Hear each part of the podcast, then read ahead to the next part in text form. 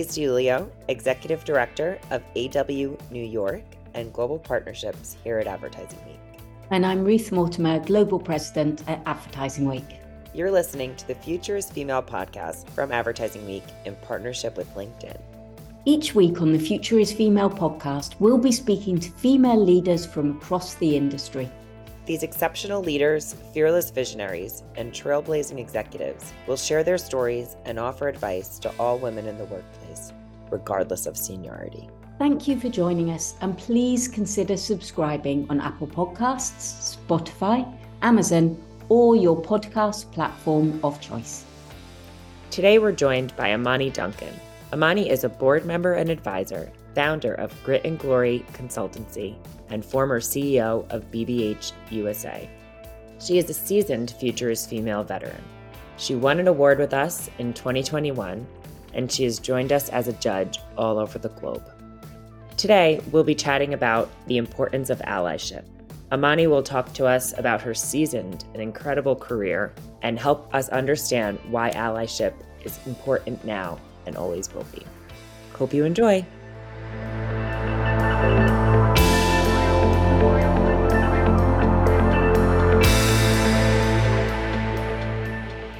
Hi, Amani. Welcome to the Futures Female podcast. Hi, Louise. Thank you so much for having me. I am so excited, first of all, that you guys have launched this amazing podcast. You know how much I love this platform. So thank you for having me as a guest. Yes, we are so excited too and are thrilled to have you. You were in our very, very short list as ideal guests. So, so excited that we could make this work. Same. Thank you so much. And I love to be on a short list. so, our episode today is all about allyship and its importance in the workplace. But let's start a little bit by hearing a little bit about your career and where you are today. So, you could tell us your story. That'd be awesome. Of course. Well, a lot of people have heard my story, and I, I actually love talking about my career journey because it's quite unusual. I consider myself to be a corporate entrepreneur, and that was not what I set out to be many, many years ago. I will not date myself, but back in the day, as a young Amani starting out on her career journey, I was very singular in my focus. I thought I would be a corporate attorney. And that was really all I thought I wanted to be. I was a political science major in university with a minor in international relations. I caught the global bug very early on in my in my uh, childhood because my father he worked abroad when I was very young, and that afforded us the opportunity to travel to Europe and spend summer vacations in Paris and London and all throughout Europe at three months at a clip at the age of 10 and we just continued to to go abroad. And i just loved being what i called a global citizen. And so my idea was i would become this corporate attorney and work, you know, in America and then eventually become a UN ambassador and, and live abroad and marry abroad. And, and I just had it all planned out. And then once I did graduate from university for the first time in my very young adulthood, I had a big aha moment and I reconsidered the idea of becoming a corporate attorney. And of course, having a singular focus, I really didn't entertain anything else. And I was a bit lost. And just by chance, I decided to go into the music industry, and the rest is her story. I went into now five different industries without the security of tenure. And that really started my journey as a foreigner in foreign lands. So I spent a little over a decade in the recorded music industry working at some of the biggest record labels in the world, working with some of the biggest artists, music artists in the world, everyone from Jay Z to Bon Jovi, to the Rolling Stone, to Katy Perry, to Lenny Kravitz, to Janet Jackson, and then the list goes on and on. And then I went to work for Sean Combs, and then I went to work for Martin Guitar, which is the oldest American acoustic guitar maker, and then MTV, and then BBH USA. Um, and now I sit on boards and consult. I have my own consultancy agency and I advise a lot of people. And I sit on various boards, including Fender Musical Instruments, which is an, an iconic guitar manufacturer and worth over a billion dollars, and the Girl Scouts of Greater New York, which I'm so proud of. And my platform is really about supporting women and empowering women in any way that I can and paying it forward to those less fortunate. And here we are today. So that's just kind of the headline of my journey. And I'm looking and excited to continue moving forward and seeing what my next chapter continues to unfold. And it's been wonderful. Oh, amazing. Talk about leaving us wanting more. I can't wait to see what's next for you. And yeah, what an amazing start. We'll say start, not just not amazing career. And What amazing start to your career. You worked so hard and it really, really shows. And you should be a lot that you should be proud of there. Oh, thank you. So you mentioned, you know, all these amazing things that you've done and how you've gotten to where you are today. But I'd love to hear a little bit more about some of the challenges you faced and how they helped shape you to where you are and how do you feel that they've helped you build up your career? What a great question, Louise there were a lot of challenges. And I'm so glad that you brought that up because I do a lot of public speaking and I talk a lot about my career journey. And surprisingly, not many people ask that question. They just want to hear about the highlights. Very few people ask about the challenges. And that to me is probably more important than the highlights because there's there's so much you can learn through the shared experience. I love storytelling, which is one reason why I love to do public speaking. I think the art of storytelling is lost. I think we live in such a rapid fire world and environment, and people are moving at an unfashionable speed that we've lost the art of sitting still and actively listening to others. And there's so much you can learn by just doing exactly that sitting still and actively listening to others. It can help you be more connected to the world around you, to the person that you're listening to. And I think it can help others feel less alone. I read a article that said the biggest mental health crisis in America that people are suffering from is loneliness. And it made me feel so incredibly sad. Loneliness. Can you imagine? But when you think about it and how everyone's just in their own world, looking at a tiny screen, thinking that what's on the screen, the content that's on the screen is real. And they're not interacting with people for various reasons. COVID had a lot to do with that. Working from home has a lot to do with that. It all makes sense. So thank you for asking that very important question. There were a lot of challenges in my career. I made a very rapid pivot when I decided to not go to law school. I interned for an independent record company called Def Jam Records, and their headquarters was based in New York City. I am born and raised in Los Angeles, one of the few people who are actually born and raised in Los Angeles, California. We do exist. And after several months of interning for free, they hired me. And I continuously called one of the senior executives in New York, begging him to move me to New York. And one fateful Friday, he called and offered me a job and said I needed to be there on Monday. he actually called me on Friday afternoon and said I needed to be on the red eye flight Sunday night and in New York Monday morning. And so I went home and packed up my little bag that weekend and was on that flight. And so I landed 6 a.m., 5 a.m., whatever time that flight arrived at JFK, and I knew no one. The only person I knew was him. And I lived in a hotel for three months and it was scary. I was 20, gosh, 24, 25 years old. I mean, I was a kid. It was October, right before the blizzard of 95, 1995. And it was frightening. So you could imagine the need to have an ally, the need for a female mentor, a friendly face, someone to help this young kid from LA um, not feel so lonely. And I couldn't find one.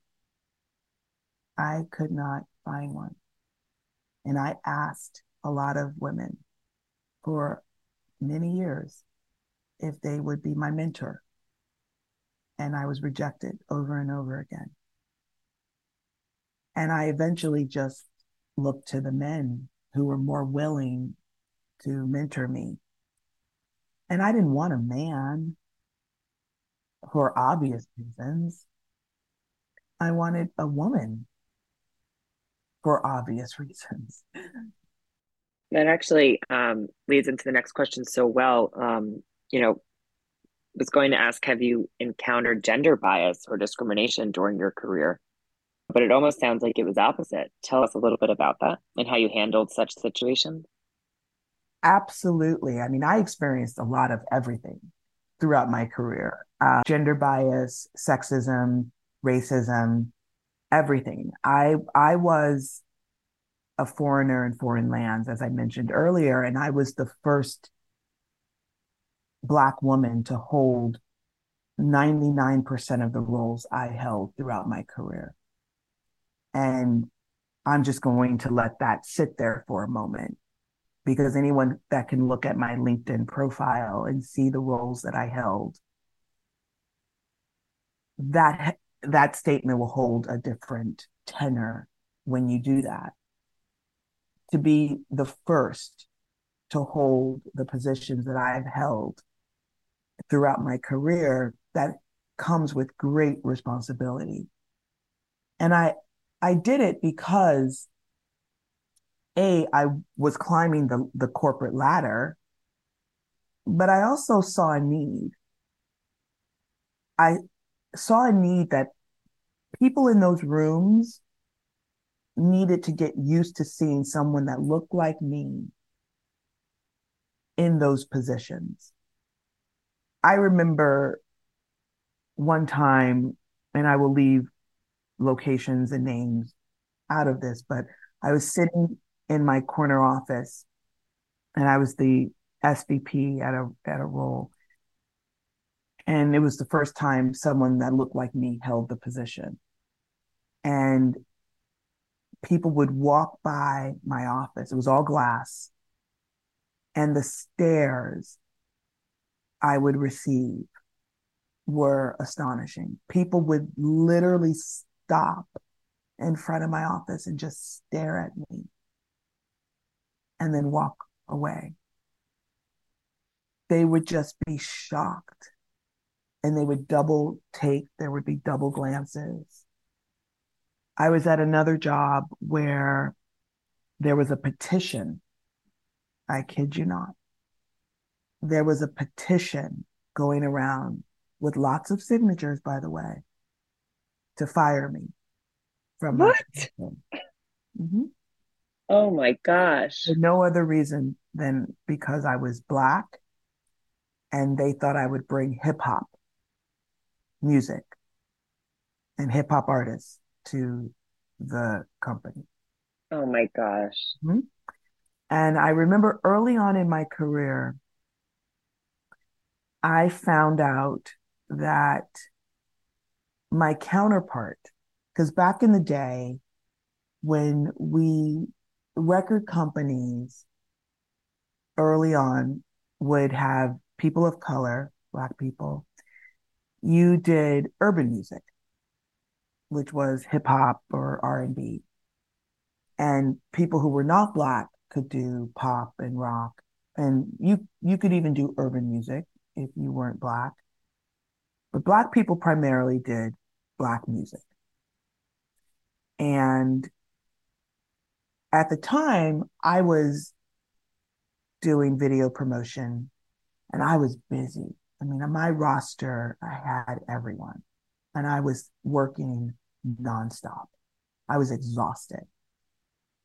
And I found out that my counterpart, who was not white, who was not black, who had maybe a fourth of the roster size that I had, was making probably two, three times more money than I was making.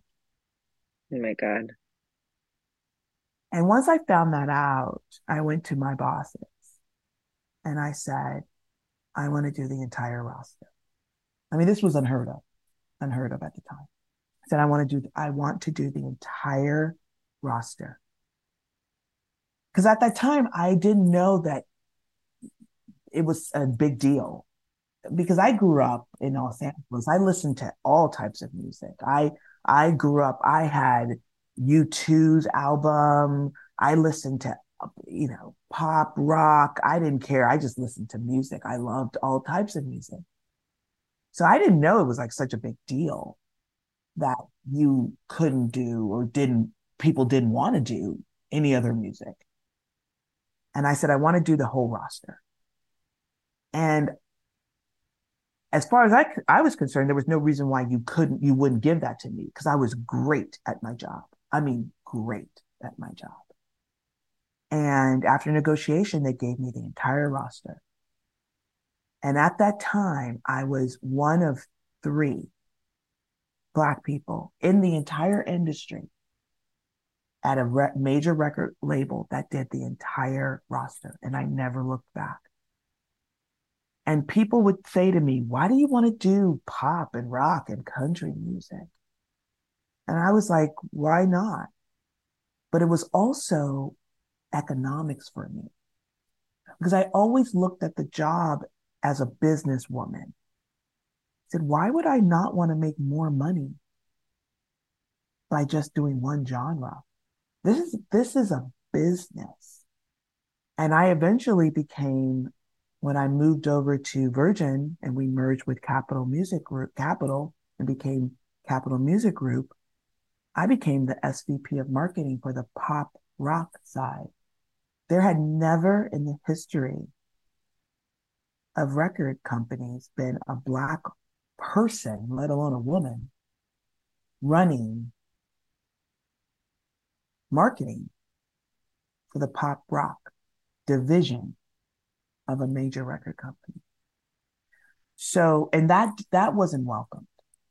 There were white people at the company that said that fought it and told my boss, she can't do that. White artists won't understand her. They won't relate to her. She doesn't understand how to market this music. And this wasn't that long ago. I just want everyone to be really clear on that. That wasn't that long ago. And what advice would you share with young women or women of any generation who are facing similar challenges? The advice I would give people is the advice I told myself don't be what they want you to be. Rise above, know who you are, and stand on your ground. Don't be what they want you to be. Something tells me we'll have a lot of these, so I'll call that our first mic drop moment of this episode. But Amani, you are amazing, and I'm so excited to dive in more. Thank you for sharing all of that. And you mentioned a little bit as we kind of focus a little bit more back towards the allyship discussion. You mentioned you had some experience with mentors, particularly male mentors. Can you share a little bit more about them and how they helped guide you and just share the overall experience and how did not having a female mentor in your life you know help inspire you to the decisions you made and you know become such a trailblazer the way that you are absolutely I will share with you a story that um, really prompted my commitment to paying it forward. When I couldn't find a executive, female executive to mentor me in, in those early days when I was searching for one, I remember going back to my little hotel room in New York City during those early 90s after being rejected once again by a senior female executive that I wanted to mentor me. And I looked at myself in the mirror and I said to young Amani that if I ever rise to any position of importance, that I will mentor any woman, any young girl, as many young girls as I possibly can who ask me, that I will try my best to never say no. And I'm proud to say that I've done my very, very best to live up to that promise that I made myself so many years ago. And I, I also want to set the record straight. When I was in Los Angeles working at Def Jam West, I had a great mentor who was the first person who gave me my, my, my chance. It was Tina Davis. And she was the person who picked up the phone when I called Def Jam West after looking in, in the yellow pages when I made that big decision all by myself that I was going to work in the music business after not going to law school. And she answered the phone. She was the head of A&R and she's now the president of Empire Records. And she's gone on before that just have this incredible, incredible career. Shout out to Tina Davis. Love her so much. Tina was everything. I mean, she she took a chance on a no one, and she poured she poured everything into me, and she taught me, gosh, everything. And she she guided me and she mentored me, and she's a friend to this day. And you know, she just was so incredible. But when I went to New York, I was looking for another Tina Davis. I was looking for another strong Black woman to pour into me, just like Tina did. And I couldn't find that. But I do want to mention another woman that poured into me as well. And she's Julie Greenwald. She is now the chairwoman of Atlantic Records and been the chairwoman of Atlantic Records. And Julie, shout out to Julie, Julie G. I mean, she's a phenom. I mean, Julie has stood in the gap for me. Julie believed in me.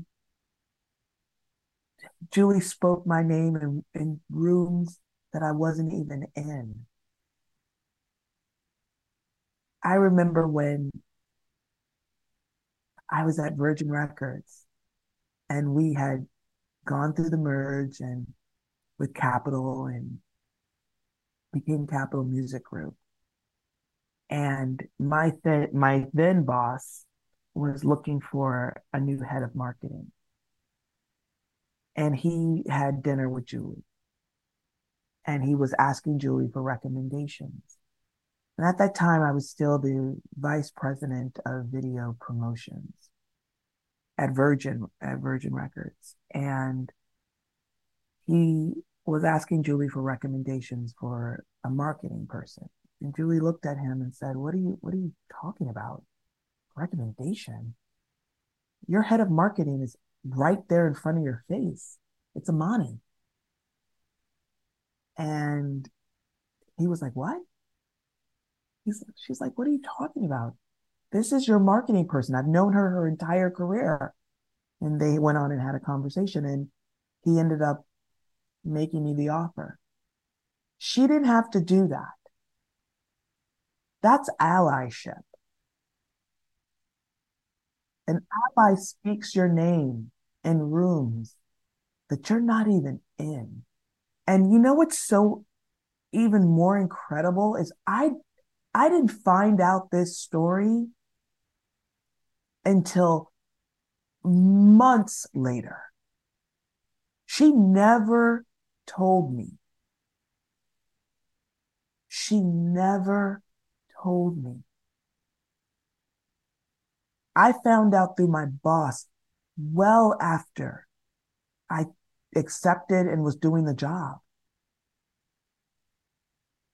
And I saw Julie at an event that Diane von Furstenberg was hosting and Julie was speaking at, and I was invited to it. And we had our moment, and I was able to give her her flowers. And that's what allyship is. I've spoken women's names in rooms that they were not in. And you do that not for credit. You don't do that to score points. You do it because it's the right thing to do. Because someone spoke your name in a room that you weren't in. And so that's the essence of paying it forward. That's the work that we do. And that's the work that's not done enough, in my opinion. It can't be done by the rare few. And that's why I bring this up. That's why I brought this up, this topic up during your panel during advertising week because i i hear a lot of lip service. I really do. I hear a lot of women say that they're allies and say that oh i support women women supporting women. And i hear all the taglines and that i see the hashtags and i but i don't see the action a lot. And so what do you think that we can be doing, um, particularly in this industry, but I think just across, you know, how can we make sure that allyship is at the forefront? I completely agree. And huge shout out to Tina and Julie. They obviously have great judgment and saw how amazing you were. Um, but how can we make sure that this doesn't just become lip service? And even further, how can organizations and companies ensure that they're promoting the allyship in the workplace.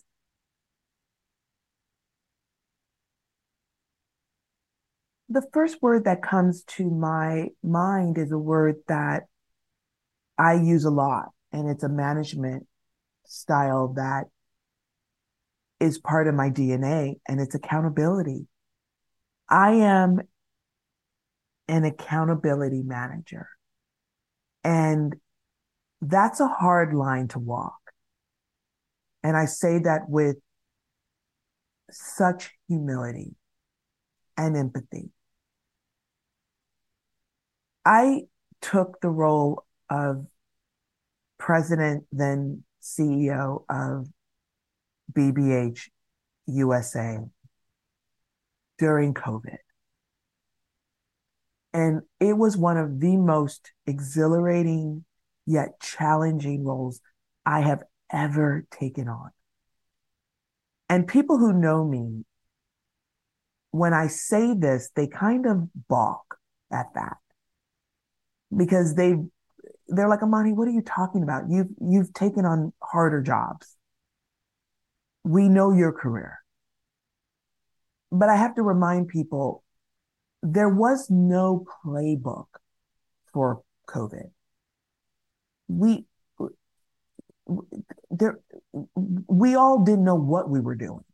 If anyone says they did, that I, I don't think I want to know them or be their friend.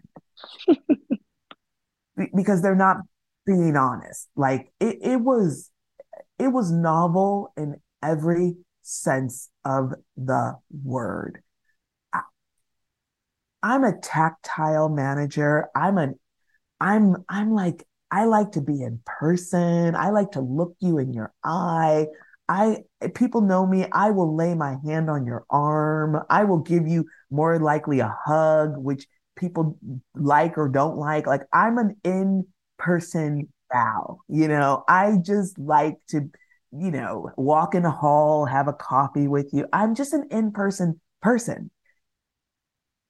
And we re, you know, we rebuilt an agency online.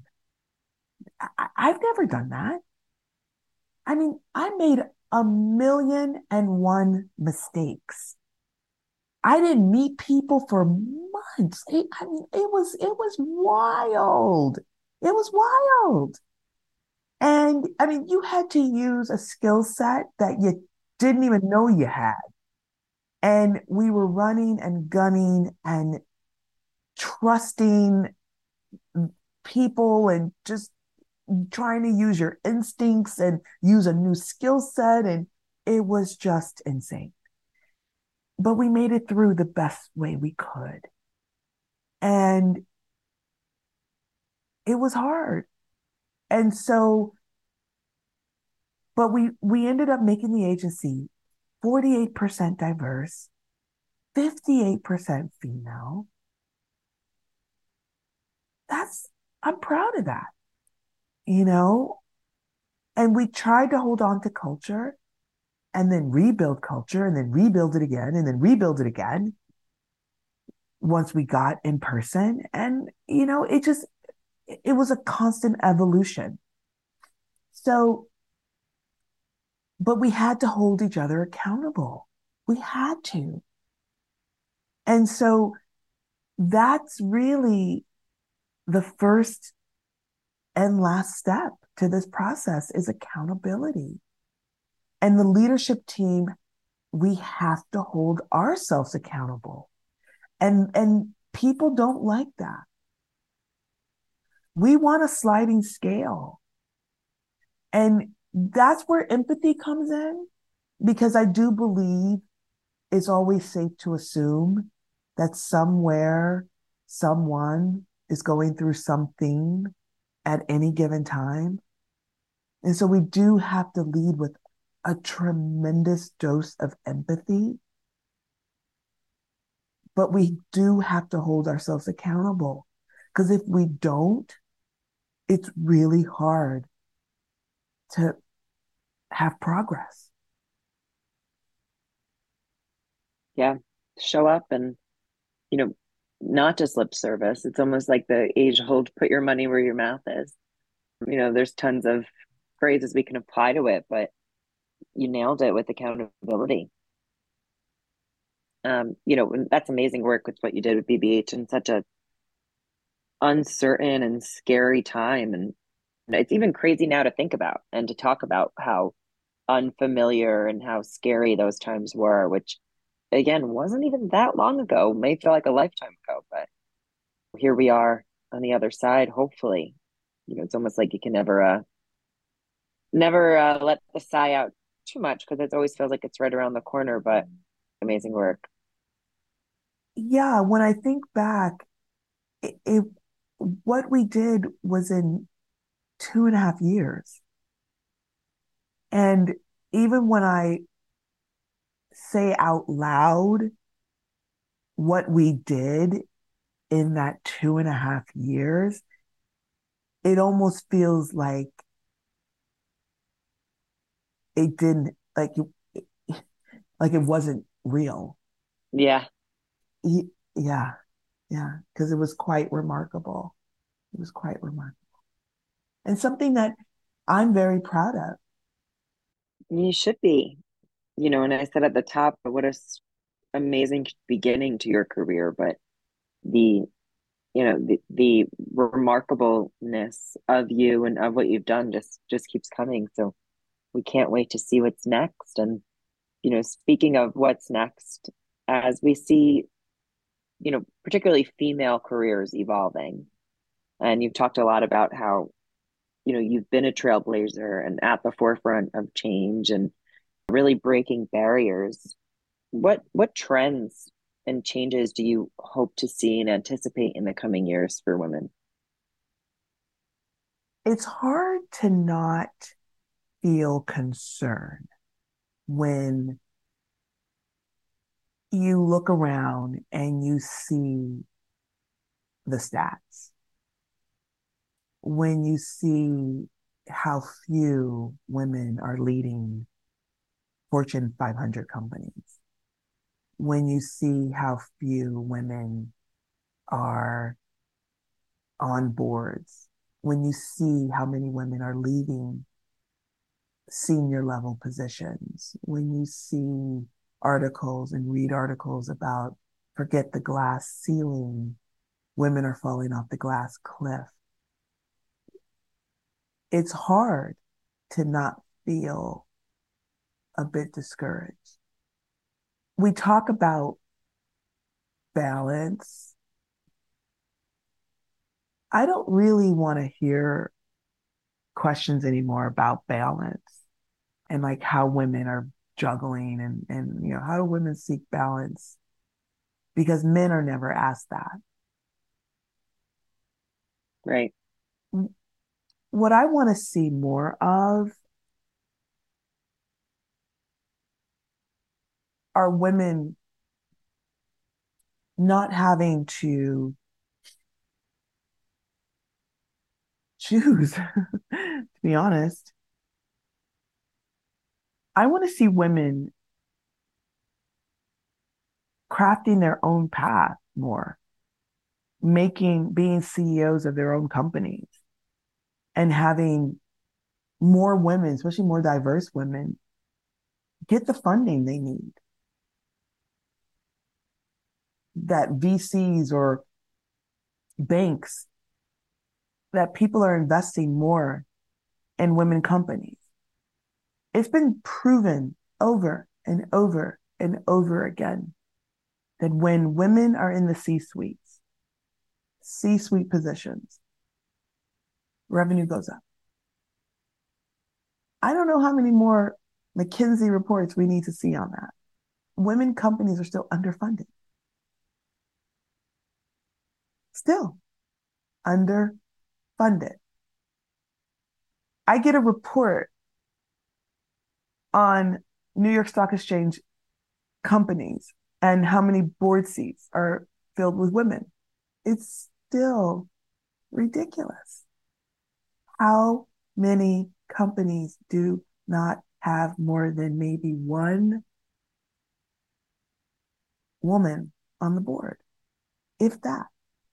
But it's the old guard still holding out, still holding out. So it's hard when you see these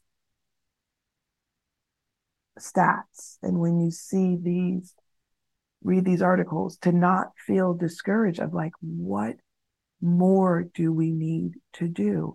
And there's organizations there's so many organizations the 50-50 women on boards there's chief there's so many organizations that are fighting the good fight, that are loud, that are encouraging, that are doing everything to get awareness. And it just makes you feel like what more needs to be done. So I guess we just have to keep on keeping on. And we have an election coming up, a really, really, really important one. And I cannot stress enough that if we as women do not vote and vote smart, They already took Roe versus Wade away. What else, ladies? What else? So you can sit back and play the victim and act like you don't have power, or we can vote these people out of office and you don't have to wait for a major election. There are elections all year long. I told you there'd be another mic drop moment. And there it is. So powerful, Money. Thank you. I definitely want to end this episode with the way I'll end every episode. Um, and you know, it may seem obvious now, but would love to hear it right from you. What do you hope our listeners take away from this conversation? What message would you like to leave with them? It might sound like a cliche, but I hope it doesn't because it's a simple truth. And there's always, in my humble opinion, so much power in a simple truth. So here it goes. You only have this one life. So live it powerfully. Don't let anyone tell you who you are, what you can be, who you what you or what you can't be. That's for you to decide. So starting today, live your life powerfully and see what happens. I believe in you. So go forth and be great. Because why not? You only have this one life. Thanks for listening. Amani, thank you.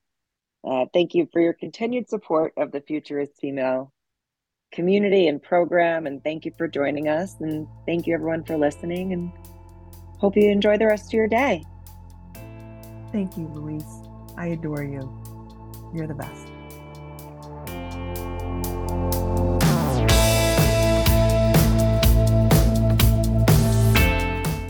Thank you so much for joining us. If you enjoyed this podcast, please consider sharing it with a colleague and leaving us a review on your preferred podcast platform. We'll see you again in the next episode.